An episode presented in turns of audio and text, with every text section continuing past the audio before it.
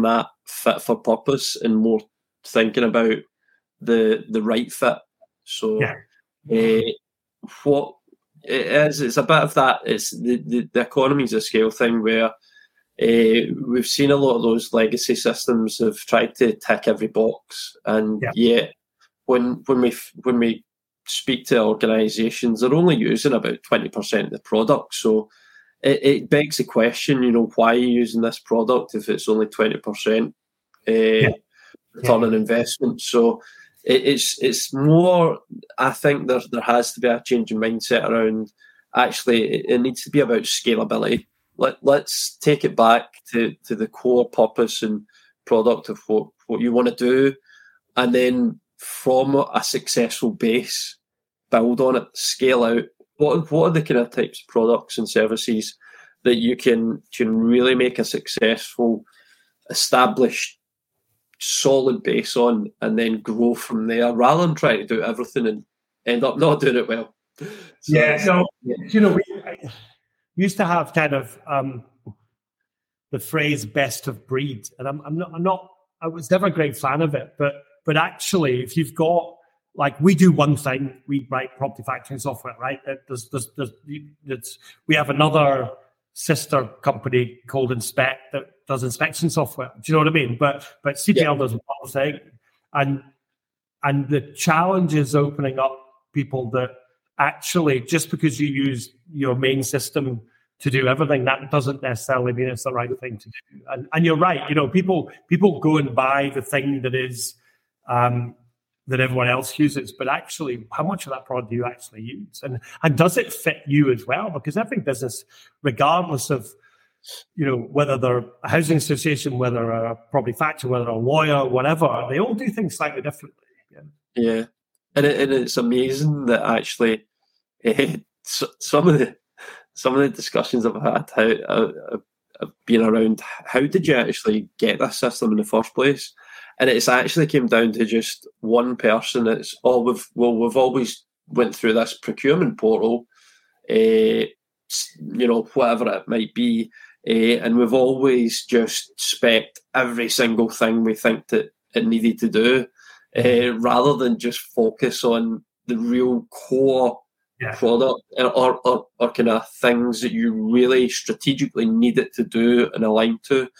Uh, and that's you know, and, and that's where you see a lot of these kind of new organizations or, or organizations that have a, a, really good product, but it just might not do one or two things.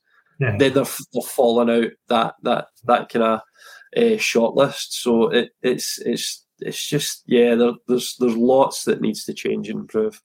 Yeah, I, I, I have this conversation quite a lot with my with with with clients all the time, and it's like, okay, so you want me to do X, okay, to do X will be 10 days worth of work. That's fine. Okay. And that's going to save you this amount of time in the organization or make you this productive or solve this problem or whatever. And then they go, yeah, but can you just add this thing on? Now, like, that's an extra five days amount of work. Yes. Okay. So how, what, what's the, what's the, what's the help to you? What's the saving? Where's the return on investment? Well, do you know, we need to do that once or twice a year, but it'd be really nice. Okay. So term sledgehammer to crack nut comes to mind. Yes. And it's understanding that actually the solution at the 10 days was absolutely the right solution. This other thing that you need to do once a year, just don't touch it. You know what I mean? And it, and it, but, and that's where you need to, I, I guess, be that person who can have that conversation and say, you know, that what you're doing here is not the right, not necessarily good for what you're trying, the, the, the journey you're on and the, the kind of end game you're trying to get to. Yeah, definitely. Totally agree with that. Okay, cool, cool. Okay, no, that was that was interesting. So, do you have any wisdom to share on how should housing associations begin, or is there a roadmap that they can follow to build on their digital strategy? Oh, no, I was thinking when I read that question earlier, I was thinking, where do I begin with this, and where do I?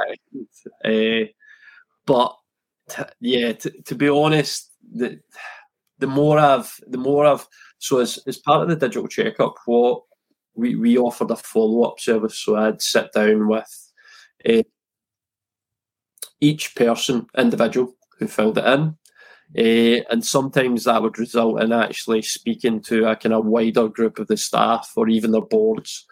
And uh, the, what I came to realise is there's there's not actually one kind of one fits all okay. solution in terms of do do you write a digital strategy or do you have that roadmap of steps? But uh, what I, what what I think uh, has made more most success and, and most improvement is is when we we say you know actually you need to have that the digital piece sitting at the leadership table and when i say that it's it's so that across the organization at a board level people realize and understand the the, the impact that that kind of digital and it readiness piece can have in an organization.